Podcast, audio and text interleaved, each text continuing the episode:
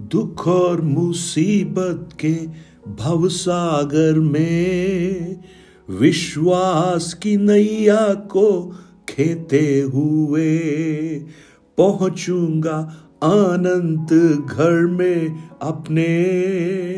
विश्राम करूँगा प्रभु संग में। यात्रा करूँगा क्रूस पर रख नज़र। युद्ध करूँगा यीशु के खातिर। मेरा ये जीवन, मेरी हर सांस। मुक्ति दाता पे कुर्बान। मेरा ये जीवन, मेरी हर सांस। मुक्ति दाता पे कुर्बान। Good morning praise the Lord दिन की शुरुआत परमेश्वर के वचन के साथ। मैं पास्टर राजकुमार एक बार फिर आप सब प्रिय भाई बहनों का इस प्रातकालीन वचन मनन में स्वागत करता हूँ। आज का दिन यहोवा ने बनाया है और हम इसमें आनंदित होंगे। और दिन ही क्यों? आ, आज ये जो महीना है ये भी परमेश्वर ने बनाया है। आप सबको फरवरी एक तारीख में मैं फिर से स्वागत कर रहा हूँ। और मैं धन्यवाद देता हूँ परमेश्वर का आप सबके लिए कि आप परमेश्वर के वचन से प्रेम करते हैं। इसका मतलब है आप परमेश्वर से प्रेम करते हैं और उसके वचनों को सुनने के लिए हमेशा इंतज़ार करते हैं। भजन संहिता 119 उसके इकहत्तर वचन को मैं आपके सामने रखूँगा। सैम्स 119 वर्स 71 मुझे जो दुख हुआ, वो मेरे लिए भला ही हुआ, जिससे मैं तेरी विधियों को सीख सकूँ। भजनकार कहता है it is good for me that I have been afflicted that I might learn thy statutes दुख सुनने में अच्छा नहीं लगता, लेकिन जब इस भाग को पढ़ते हैं तो उसका परिणाम अच्छा है। वो है भला ही हुआ। और आप एक चीज़ और जान लीजिएगा, उसके 68 अड़सठ वचन में लिखा है, तू भला है और भला करता भी है। मुझे अपनी विधियाँ सिखा। परमेश्वर हमेशा चाहते थे कि इज़राइली लोग परमेश्वर की व्यवस्था को पकड़े रहें, व्यवस्था में बने रहें और व्यवस्था में चलते रहें। लेकिन परमेश्वर ने यह देखा कि जब जब परमेश्वर ने इसराइलियों को शत्रुओं पर जय दी, जब तक, जब जब परमेश्वर ने उनके जीवन में सुख और समृद्धि दी, तब परमेश्वर से वो दूर होते चले गए। परमेश्वर के और करीब आने की बजाय वो परमेश्वर के और दूर चले गए।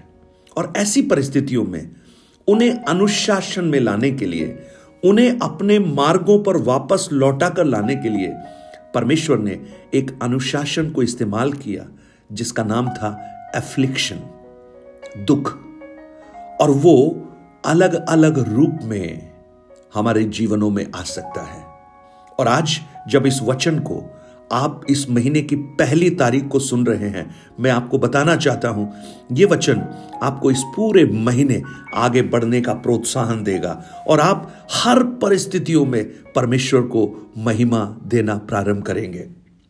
हर एक के जीवन में ये क्लेश, ये दुख विभिन्न तरीकों से आ सकता है। कुछ लोगों के जीवन में शारीरिक दुर्बलताओं के कारण आ सकता है। कुछ लोगों के जीवन में आर्थिक तंगी का दुख हो सकता है। कुछ लोग अपने बच्चों के भविष्य के प्रति आशंकित होकर दुख में होंगे। पारिवारिक क्लेशों से वो दुख में होंगे। अपने भविष्य की चिंता उनको सताए जा रही होगी। उनके काम धंधे, उनकी नौकरियों का दुख उनके जीवन में होगा। कितने सारे दुख छोटी छोटी बातों में या बड़ी बड़ी बातों में भी, अपनों का दुख, परायों का दुख। लेकिन एक चीज़ याद रखिए, परमेश्वर भला है। और वो भला ही करता है। मेरा प्रभु, आपका प्रभु, जिसका मैं प्रचार कर रहा हूँ, जिसका वचन आप सुन रहे हैं, मैं उसके बारे में बताना चाहता हूँ। He is a good God he does good वो भला है और भला करता भी है। लेकिन जब हमारे जीवन में ऐसी परेशानियों का दौर आता है, जब ऐसा समय आता है तो कई बार हमें ऐसा लगने लगता है कि वो परमेश्वर अच्छा नहीं है। आप बच्चों को इस बात का पूछिएगा। बच्चों को माता पिता जब अनुशासन में लाने के लिए उन पर छड़ी उठाते हैं तो उन्हें लगता है कि उनके माता पिता उनके पापा सबसे खराब हैं। लेकिन आप उसी बच्चे से जब वो बड़ा हो जाता है और उसके बच्चे हो जाते हैं, तब आप पूछना कि तुम्हारे पापा ने, तुम्हारी माँ ने तुम्हें मारा, वो कैसा लगता था? तो शायद उनके चेहरे पर मुस्कुराहट आएगी और वो कहेंगे, वो मुझसे प्रेम करते थे, इसलिए उन्होंने मुझ पर छड़ी उठाई। वो सच्चाई शायद उस समय समझ में ना आए, लेकिन बाद में हमें समझ में आ जाती है। अगर संत पौलुस के द्वारा लिखी गई दूसरे कुरंतियों की पत्री को जब आप उसके सात अध्याय को जब पढ़ते हैं, उसके आठ वचन से लेकर एक बहुत ही खूबसूरत वचन पौलुस वहाँ पर लिखता है। कुरुंत के विश्वासियों के लिए पौलुस जानते हैं क्या कहता है? दूसरा कुरुंती सात अध्याय, आठ, नौ और दस वचन। यद्यपि मैंने अपनी पत्री से तुम्हें शोकित किया, परंतु उससे पछताता नहीं, जैसा कि पहले पछताता था। क्योंकि मैं देखता हूँ कि उस पत्री से तुम्हें शोक तो हुआ, परंतु वो थोड़ी देर के लिए था। अब मैं आनंदित हूँ, पर इसलिए नहीं कि तुमको शोक पहुँचा वर्ण इसलिए कि तुमने उस शोक के कारण मन फिराया। क्योंकि तुम्हारा शोक परमेश्वर की इच्छा के अनुसार था, और हमारी ओर से तुम्हें किसी बात में हानि न पहुँचे। उसका दस वचन क्योंकि परमेश्वर भक्ति का शोक ऐसा पश्चाताप उत्पन्न करता है, जिसका परिणाम उद्धार है, और फिर उससे पछताना नहीं पड़ता, परंतु संसारी शोक मृत्यु उत्पन्न करता है। अब देखिए, पौलुस कहता है, हालाँकि मैंने तुम्हें दुखित किया है, परंतु यह दुख पश्चाताप को उत्पन्न करता है, और जिसका परिणाम उद्धार होता है। दुख हमें परमेश्वर के करीब लेकर जाता है आज जब इन वचनों को आप सुन रहे हैं, इसमें कोई दो राय नहीं, आप मुझसे सहमत होंगे कि दुख के समय हम परमेश्वर की करीबी को और अच्छे से अनुभव कर सकते हैं। और जब भजनकार लिख रहा है, मुझे जो दुख हुआ, वो मेरे लिए भला हुआ, जिससे मैं तेरी विधियों को और सीख सकूँ। यानी उस दुख के अंदर परमेश्वर कुछ भलाइयों को रखता है, जो वो हमें दिखाना चाहता है, जो साधारणतया हम नहीं देख पाते। आप अगर यूसुफ से पूछेंगे, यूसुफ, कैसा चल रहा है? ये सब क्या हुआ तुम्हारे जीवन में? तुम्हें गड्ढे में डाल दिया, तुम्हें बेच दिया, दास बना दिया, तुम तुम जंग उस घर में पहुँच गए, पोतीफोर के घर में समस्या हुई, जेल खाने में तुम डाल दिए गए। तो इन सब बातों को सुनते हुए शायद यूसुफ मुस्कुराएगा। और पता है यूसुफ क्या बोलेगा? यूसुफ कहेगा, अरे, उसी कारण मैं मिस्र का प्रधानमंत्री हूँ और मुझे उस परमेश्वर पर इतना भरोसा है और मैं इतना आनंदित हूँ कि उसने मुझे उन क्लेशों की पाठशाला में होकर आगे बढ़ने दिया और आज मैं इस मुकाम तक पहुँच गया। प्रियो अगर हम इस बात की सच्चाई को हम महसूस कर पाए तो सच में हम इस बात को पहचान सकते हैं कि हमारे क्लेश के समय में, हमारे दुखों के समय में परमेश्वर पर हम और आश्रित हो जाते हैं।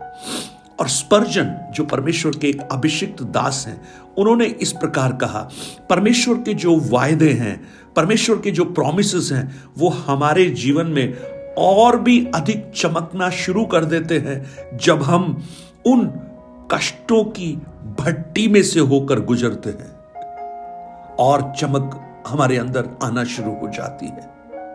आज मुझे सुनने वाले मेरे भाई, बहन, आप अगर किसी तकलीफ़ से गुजर रहे हैं तो पता है उसका अर्थ क्या है? परमेश्वर आपसे प्रेम करते हैं और आपको वो और चमकाना चाहते हैं। आप उस परिस्थिति में भी परमेश्वर को धन्यवाद दीजिए और ये हमेशा याद रखिए, प्रभु भला है और वो भला ही करता है। रोमियो आठ, अट्ठाईस यही कहती है, परमेश्वर से जो प्रेम करते हैं और जो उसके द्वारा बुलाए गए हैं, उनके लिए सब बातें मिलकर भलाई ही को उत्पन्न करती हैं, भलाई ही को उत्पन्न करती हैं। आप अपने जीवन में थोड़ा सोचिए। आपके माता पिता जब आपको अनुशासित कर रहे थे, आपको दुख लगा होगा, आपको बुरा लगा होगा, लेकिन आज आप उस बात में आनंदित होंगे।